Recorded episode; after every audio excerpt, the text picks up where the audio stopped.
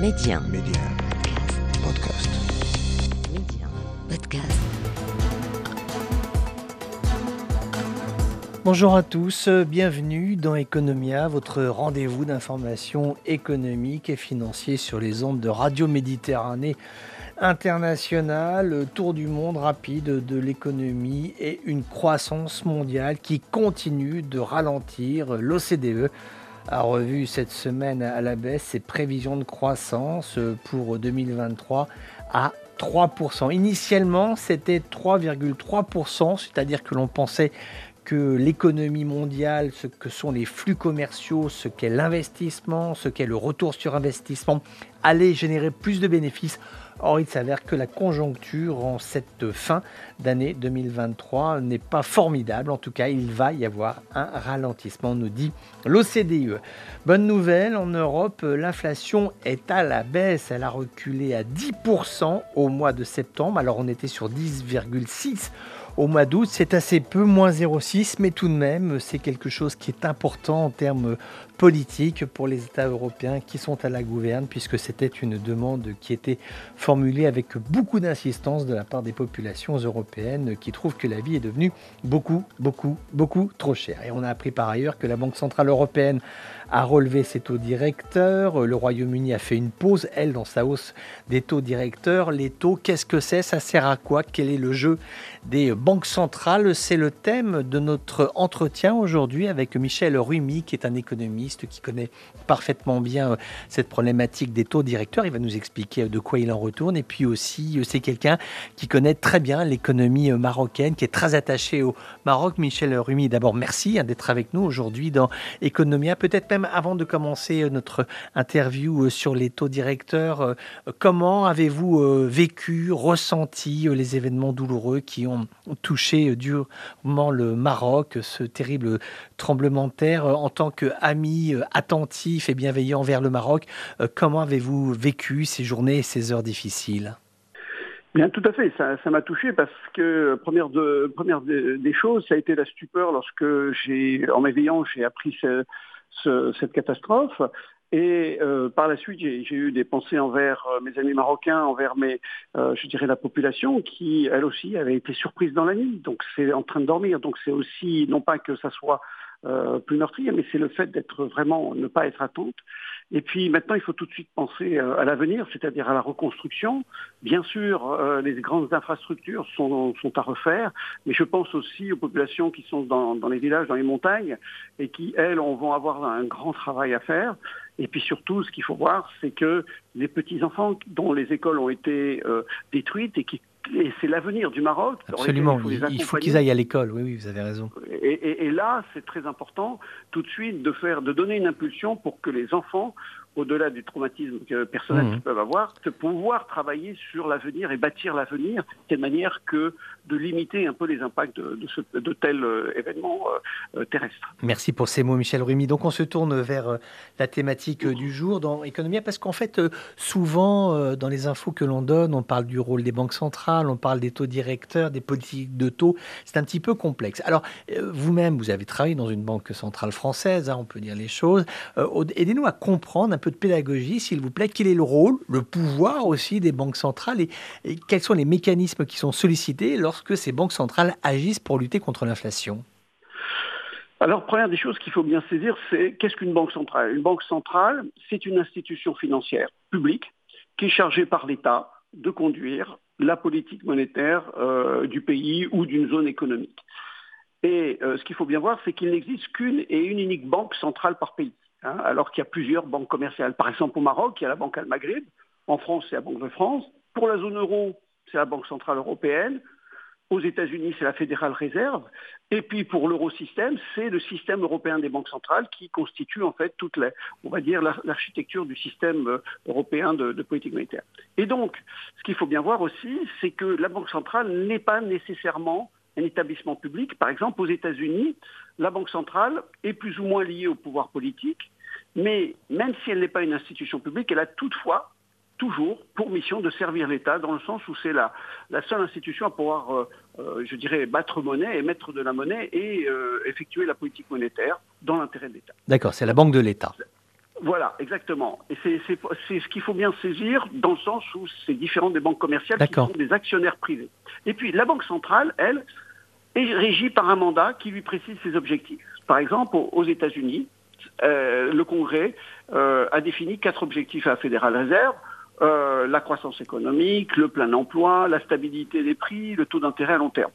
Pour la BCE, c'est l'objectif principal, mais pas unique, c'est la stabilité des prix. Et en fait, les principaux rôles d'une banque centrale, c'est bien sûr d'abord, définir et conduire la politique monétaire, avec pour dans les pays développés comme objectif la lutte contre l'inflation. D'accord, donc ça fait partie du job de travailler contre l'inflation, c'est ça? Tout à fait, tout à fait. C'est euh, aujourd'hui le principal, on va dire, euh, tourment des banques centrales. D'accord, mais les mécanismes dont ils disposent structurellement pour lutter contre l'inflation, quels sont ces mécanismes? Alors là, il n'est pas facile, en fait, de lutter contre l'inflation. On l'a vu aujourd'hui en 2022, puis encore aujourd'hui. Hein, en 2023, oui. L'inflation et et, euh, et là, euh, en, 2022, il y avait des, des, taux qui allaient de 10 même à 20 dans la zone euro. Et en fait, l'instrument principal de lutte contre l'inflation, c'est la politique monétaire. Et simplement, ce qu'il faut bien voir, c'est que la politique monétaire agit toujours avec un certain retard, parce qu'elle ne peut pas annuler, euh, on va dire, immédiatement les pics d'inflation ponctuels. Mais c'est quoi une politique monétaire concrètement? C'est-à-dire qu'on va battre monnaie, beaucoup, pas beaucoup, un petit peu, c'est ça? Non. Alors, la politique monétaire, c'est une excellente question, si je peux me permettre, dans la mesure où la politique monétaire, c'est de mettre la juste quantité de monnaie en circulation pour permettre euh, à l'activité économique d'être optimale. D'accord. OK Qu'est-ce que ça veut dire? Par exemple, vous voulez aller de Casablanca à Rabat. Donc, supposons que vous prenez une voiture et euh, la question qui se pose, c'est combien d'essence, de litres d'essence euh, allez-vous mettre euh, dans, votre réservoir? Alors, la question qui va se poser, c'est si j'en mets trop, par mesure de prudence, j'aurais dépensé un peu trop d'argent hmm. pour y arriver. Donc, ce surplus, ça va être l'inflation. D'accord. Si je ne mets pas assez, j'arrive pas à rabat. Donc, l'activité économique n'est pas optimale. OK. Donc, ce qui veut dire, c'est tout un problème, et c'est ce qu'on appelle en, termes techniques le fine-tuning, c'est d'arriver à la juste goutte pour permettre d'arriver à rabat. Et c'est ça la politique monétaire, c'est mettre la juste quantité de monnaie en circulation pour permettre à l'activité économique d'être optimale. Et, donc, et donc, par un effet mécanique, en fonction de la quantité de monnaie que l'on va mettre sur le marché, on arrive à impacter sur la politique sur, sur, les, sur les tendances inflationnistes. Ça, c'est, ça se passe comme ça, d'accord. Alors, qu'est-ce que vous appelez Alors, ça, c'est aussi un mot. Euh, alors, vous nous parlez de politique monétaire, mais il y a aussi un mot qu'on, utilise beaucoup d'ailleurs, mais souvent, on ne le comprend pas forcément euh, très bien. On nous parle de taux, taux d'intérêt, politique de taux. Là encore, de quoi s'agit-il? Eh bien, euh, le taux d'intérêt, c'est, on va dire, le prix de la monnaie ce qu'il faut bien saisir, c'est qu'en économie, on va avoir trois grands marchés. Le marché des biens et services, le marché du travail et le marché de la monnaie. Okay. Marché du travail, c'est particulier parce que c'est en dessous, on voit bien la, dimension humaine, les biens et services, c'est immatériel. Et puis la monnaie, parce que c'est un bien particulier. Et c'est parce qu'il permet pas mal de choses. Et donc, en fait, c'est le prix de la monnaie qui est échangé sur le marché monétaire. La difficulté, c'est que maintenant, ça c'est en théorie, en pratique, c'est quoi? C'est que lorsque, par exemple, une banque vous prête de l'argent, il faut bien vous rendre compte qu'une banque a plusieurs opportunités. Est-ce qu'elle le prête, prête de l'argent à un particulier, à une entreprise, ou elle le prête à l'État, ou éventuellement peut-elle investir dans les marchés financiers pour apporter d'autres choses? Donc, dans une certaine mesure, lorsqu'elle prête de l'argent à un particulier, à une entreprise, elle se prive quelque part, plus ou moins, de la rémunération qu'elle peut gagner par ailleurs. Et donc, du coup, elle dit, ben, je vais calculer, au-delà des problèmes de, de, solvabilité, combien je peux essayer de compenser, voire gagner, de l'argent en prêtant avec un taux d'intérêt. Donc, le taux d'intérêt, c'est le prix du service que la banque commerciale nous consent. Mais alors, pourquoi ces effets d'annonce sur les taux d'intérêt? Parce que des fois, on nous dit euh, oui, mais alors la Fed a relevé de 0,5% et on voit des économistes très sérieux qui ont les sourcils qui vont se mettre à, vibrer et tout le monde peut prendre l'air euh, soit enjoué, soit catastrophé. Ça se joue vraiment à si peu, c'est-à-dire le fait que vous, êtes, par exemple, vous êtes la Fed et vous allez bouger euh, un taux directeur sur 0,1, 0,2, 0,3, 0,4, 0,5, ça peut vraiment faire bouger les lignes derrière, c'est ça? Oui, tout à fait, parce qu'en fait, la Banque centrale a pour mission de ce qu'on appelle euh, de gérer la fixation du taux d'intérêt directeur. C'est-à-dire, ce taux directeur, c'est le taux auquel les banques commerciales se refinancent auprès de la Banque centrale. Parce que ce qu'il faut savoir, c'est que de manière générale, les banques commerciales s'échangent de la monnaie entre elles. C'est sur le marché interbancaire. Comme vous, vous pouvez aller euh, sur le marché euh, acheter les fruits et légumes. Mais si lorsque vous allez, la banque va sur le marché et n'a pas d'argent pour diverses raisons, parce qu'il n'y a pas d'argent ou parce qu'on ne veut pas vous prêter, qu'est-ce que vous faites? Vous allez à la Banque centrale. Et puis, éventuellement, la Banque centrale peut de temps en temps euh, faire ce qu'on appelle des, ventes euh, aux enchères, et c'est à ce moment-là qu'on rentre sur le, taux directeur. Mais qu'est-ce qu'il faut bien voir? Et c'est là où il faut bien saisir, c'est que les banques, centrales, les banques commerciales sont des entreprises comme une autre, mmh. hein, entre guillemets, dans la mesure où elle doit faire du profit. Et l'idée de faire du profit, c'est quoi? C'est d'avoir un coût des ressources le moins cher possible et, le, et, le, et euh, le vendre le plus cher possible. Donc si le taux d'intérêt directeur auquel les banques s'endettent, on va dire, ou achètent de l'argent à la banque centrale, mmh. est élevé, eh bien, qu'est-ce qui va se passer? La banque va appliquer une certaine marge et donc le taux d'intérêt proposé, on va dire, aux entreprises et aux ménages va être élevé. D'accord. Et, qu'est-ce que fait le, ménage ou l'entreprise? Elle dit, mais si je m'endette à 10%, admettons, il faut que mon projet industriel ou financier me rapporte plus de 10%. Et vous voyez bien, donc, quand le taux d'intérêt élève, est élevé, eh bien, la réalisation d'un taux d'un projet qui me rapporte plus de 10% est plus difficile. Par contre, lorsque le taux d'intérêt est bas, lorsque la banque centrale baisse ses taux, mmh. la banque qui applique la même marge verra donc du coup le particulier ou l'entreprise verra un taux d'intérêt baisser et donc d'un seul coup on peut imaginer des projets qui soit plus rentable avec des taux d'intérêt bas. Mais alors, il y a une chose. Oui, non, juste une chose, parce que ce que l'on n'arrive pas, vous savez, c'est d'ailleurs c'est une question qui est souvent ancienne en économie, c'est qu'on a toujours du mal à faire euh, la différence, le lien entre l'économie stratosphérique, celle des puissants et des gouvernants, et puis euh, nous avec euh, notre panier au marché, et on se dit oh là là, mais les prix n'arrêtent pas d'augmenter. Est-ce qu'on peut être caricatural comme je vais l'être, et si je me trompe, vous me le dites, il n'y a pas de problème.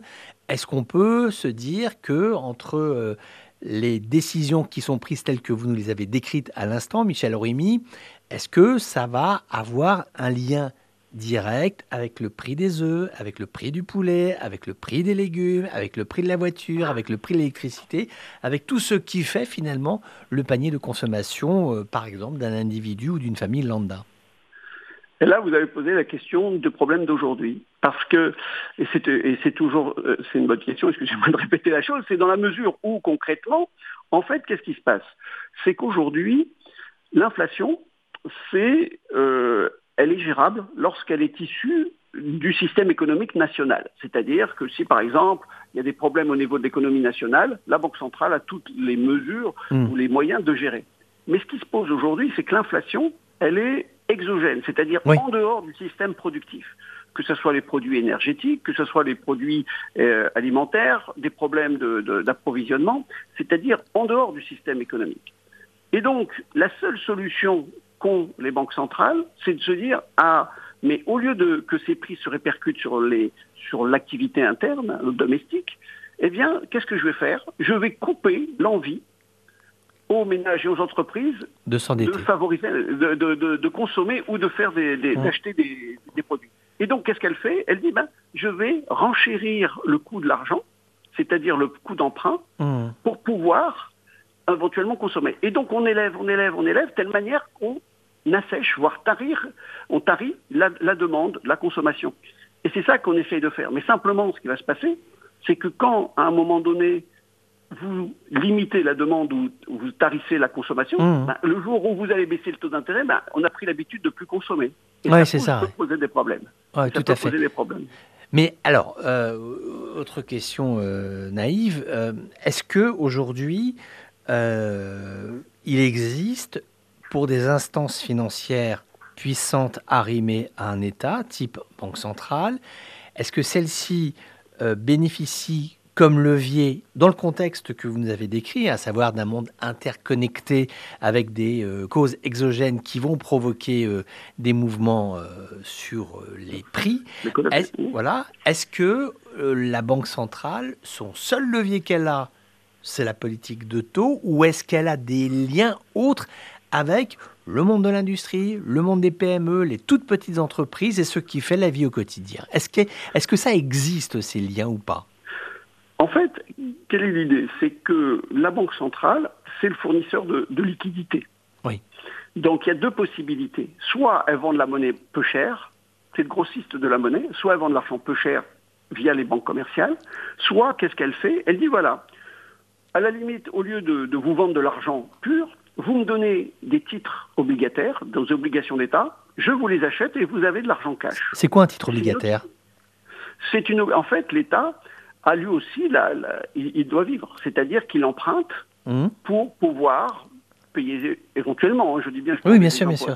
Des, les fonctionnaires ou pour construire une, route ou pour construire une université ou un hôpital. Il n'a pas nécessairement l'argent euh, dans, dans, sa trésorerie. Donc qu'est-ce qu'il fait? Il va aller sur les marchés financiers qui sont notamment comme acteur, il y a donc les banques commerciales qui vont lui dire voilà, et l'État va dire bon voilà, j'ai mmh. besoin d'argent, mais à la différence du particulier, lui ça va se parler en milliards, il va dire voilà, j'ai besoin de 50 milliards de dirhams marocains. D'accord. Donc là, qu'est-ce qui va se passer? C'est qu'il va y avoir, on va dire, pour se faire simple, des banques commerciales qui vont lui prêter de l'argent. Mmh. Et en échange, l'État va faire une reconnaissance de dette. D'accord. Qui s'appellera une obligation. Hein, euh, D'autres façons, c'est des actions. Et qu'est-ce qui va se passer? Eh bien, les banques commerciales sont très, on va dire, euh, friandes de, ce, de ces obligations parce que l'État ne fait jamais faillite. Et donc, ça, plus une banque commerciale a d'obligations d'État, plus elle est, elle est en confiance. Elle dit, moi, de toute façon, j'ai de l'argent, je pourrais toujours revendre un titre qui est toujours demandé. Michel Rumi. oui. Juste Michel Rumi, on, va se mettre, on va faire un jeu de rôle et se mettre en situation d'un coup de baguette magique. Vous voilà nommé, maintenant tout de suite, à l'instant même, patron de la BCE. Vous avez la voiture, le bureau, le secrétariat, vous êtes le patron de la BCE. Et le salaire aussi, qui ne doit pas être mauvais. Bon. Euh, qu'est-ce que vous faites euh, une fois que vous êtes en, fonction? Vous faites comme les affaires sont gérées actuellement, et vous savez combien la zone Maghreb est attentive euh, aux activités économiques de l'Europe parce que c'est un partenaire tout à fait important. Donc vous êtes patron de la BCE. Qu'est-ce que vous faites? Vous poursuivez ce qui a été entamé ou vous engageriez quelques inflexions, quelques nuances? Si oui, lesquelles? Alors, à supposer que je, sois dans, cette, dans ce rôle, il y a plusieurs aspects. C'est que, bien sûr, aujourd'hui, nous avons l'inflation. Donc la logique, on va dire théorique, serait d'augmenter les taux. Mais la question qui se pose, c'est, oui, mais si j'augmente les taux, j'étrangle l'économie. Bien sûr. C'est-à-dire que les, ménages ne peuvent pas consommer et euh, les entreprises investir. Et donc, à terme, on pourrait avoir éventuellement euh, soit du chômage parce que personne n'achète, hmm. soit éventuellement un retard de, de, mise à niveau des investissements des entreprises. Donc ça pose ce, type de... Donc ça c'est au niveau, on va dire, domestique, au niveau européen. Mais moi ce qui m'inquiète beaucoup plus, c'est la coordination entre les banques centrales. C'est-à-dire On parle beaucoup, on parle beaucoup aujourd'hui qu'il faut que les banques centrales se, euh, se coordonnent pour euh, face aux problèmes mondiaux qui sont globalisés. Et en fait, c'est un vieux sujet, cette notion de coordination. ça existe depuis à peu près 40 euh, ans, c'est les accords de Plaza en 85. On avait dit, oui, il faut qu'on se coordonne. Ça, c'est très bien. Donc, c'est bien. en quoi, pourquoi c'est important la coordination? C'est que les euh, face aux, on va dire, euh, aux problèmes qu'il y a, il faut, tout le monde a mené une politique, ce qu'on va appeler expansionniste, c'est-à-dire on a mis beaucoup d'argent et on ne sait pas s'en sortir on ne sait pas. L'habitude, en fait, les banques centrales ont une facilité à sortir de l'argent, mais on mmh. n'a jamais appris à absorber l'argent, c'est-à-dire à faire rentrer de l'argent. Donc c'est un, on rentre dans des, terres inconnues. Deuxième mmh. chose, pourquoi c'est nécessaire, c'est que donc cette réflexion, il faut que cette réflexion soit faite de façon coordonnée par l'ensemble des banques centrales. Deuxième chose, et ça ce qui est très important, c'est que c'est aussi les banques centrales doivent être coordonnées pour donner des signaux au marché et ne pas porter des défiances que les marchés mmh. s'allient contre mmh. les, les, banques centrales, dire ben non, votre politique ne tient pas la route. Et puis surtout, mais moi c'est ça qui m'intéresse, c'est qu'il faudrait que les banques centrales des deux groupes de pays, c'est-à-dire les pays développés et les pays émergents, se coordonnent entre elles. Bien sûr, bien sûr. Dans le passé, des décisions de la BCE ou des fédérales réserves ont touché des pays émergents comme la Chine ou le Brésil et ça a apporté des dégâts. Mmh. Mais aujourd'hui, ce qui va se passer, c'est que si on ne se coordonne pas, on risque d'avoir une déstabilisation globale qui, en fait, parce que ce qu'il faut bien se rendre compte, c'est que si les pays développés ont réussi à déstabiliser les pays émergents, pourquoi pas les pays émergents ne pourront-ils pas à leur tour Absolument, absolument. D'où l'intérêt de se parler, absolument. C'est là où il faut aussi faire un effort faire l'ensemble des banques centrales et non pas travailler de façon euh, individuelle. Michel Rémy, je remercie beaucoup. On va rappeler, même si ce n'est pas euh, le même sujet, mais c'est un ouvrage que vous avez co-signé avec Charles Saint-Pro, qui est une géopolitique du sport au Maroc. C'est un livre qui a été écrit après la formidable épopée marocaine. il y a un aspect, des aspects économiques tout à fait passionnants qui sont traités dans cet ouvrage, co-signé avec Charles Saint-Pro. Donc voilà, ceux qui ont aimé, apprécier vos explications sur ce dossier un peu difficile et ardu, hein, des banques centrales, oui. les taux directeurs, aimeront vous lire et vous retrouver dans cet ouvrage absolument remarquable qui a été euh, fait sur euh, bah, le monde du sport et l'économie du sport au, Maroc, qui est un lieu en pleine euh, émergence, en pleine expansion. Merci, merci mille fois d'avoir été avec nous, Michel Rumi. Ça a été un vrai plaisir de vous avoir avec nous. Merci, à bientôt. À bientôt. On continue notre tour du monde de l'économie mondiale avec euh, ces informations en provenance de la Chine. L'industrie automobile chinoise continue de se développer. BYD, c'est un constructeur automobile chinois, a annoncé avoir euh, vendu 1,4 million de véhicules et ceci seulement au premier trimestre 2023 a signalé également que l'entreprise agroalimentaire euh, française, notamment Danone, hein, a décidé euh, d'investir un milliard d'euros dans la recherche et le développement sur des solutions adaptées au changement climatique. Donc ça veut dire qu'il y a quand même des entreprises qui se bougent et qui s'investissent en ce secteur. Il y a eu le lancement cette semaine à Marrakech des travaux de la troisième édition du sommet World Power to X Summit, qui est la première rencontre après le séisme d'Al Haouz, sommet qui a réuni des décideurs politiques, industriels, des chercheurs, des innovateurs euh, mondiaux autour d'une question, celle de l'hydrogène vert. Je vous propose d'écouter à ce sujet-là Khalia Mokhtari, euh, qui est une spécialiste en financement d'énergie. Elle détaille euh, pour nous ce que sont ses objectifs. Elle est au micro de Eva Cohen. L'idée principale de ce sommet euh, et l'objectif, il me semble, était vraiment de pouvoir discuter ensemble, de fédérer euh, les idées euh, et les acteurs en vue de trouver quels sont les meilleurs moyens de réfléchir à des politiques publiques à mettre en place, à des solutions à mettre en place, comment essayer de fédérer la, la coopération internationale en vue de développer ce type de projet. Le Maroc, comme vous le savez, depuis 2009 est leader dans le secteur énergétique renouvelable. Nous avons connu donc des loi sur les énergies renouvelables euh, depuis 2009. Nous avons développé des projets solaires, éoliens. Nous avons été leaders en Afrique. Et aujourd'hui, compte tenu de sa position géographique et du contexte géopolitique actuel, il me semble que euh, le Maroc pourrait euh, se positionner en tant que leader énergétique et l'hydrogène vert, en plus des solutions renouvelables déjà existantes, donc notamment le solaire et l'éolien, pourrait également faire du Maroc un acteur clé du secteur. Voilà, et on peut noter que cinq conventions autour de l'hydrogène vert ont été euh, signés à l'occasion de cet événement, en tout cas en marge de l'événement, mais c'est tout à fait arrimé l'un à l'autre, toujours dans cet objectif de développer euh, la recherche dans ce secteur afin de développer bah, davantage hein, cette industrie au Maroc. Voilà, c'est la fin de cette émission Economia. Bah, écoutez, je vous souhaite une excellente semaine à vous tous à l'écoute de Radio Méditerranée Internationale.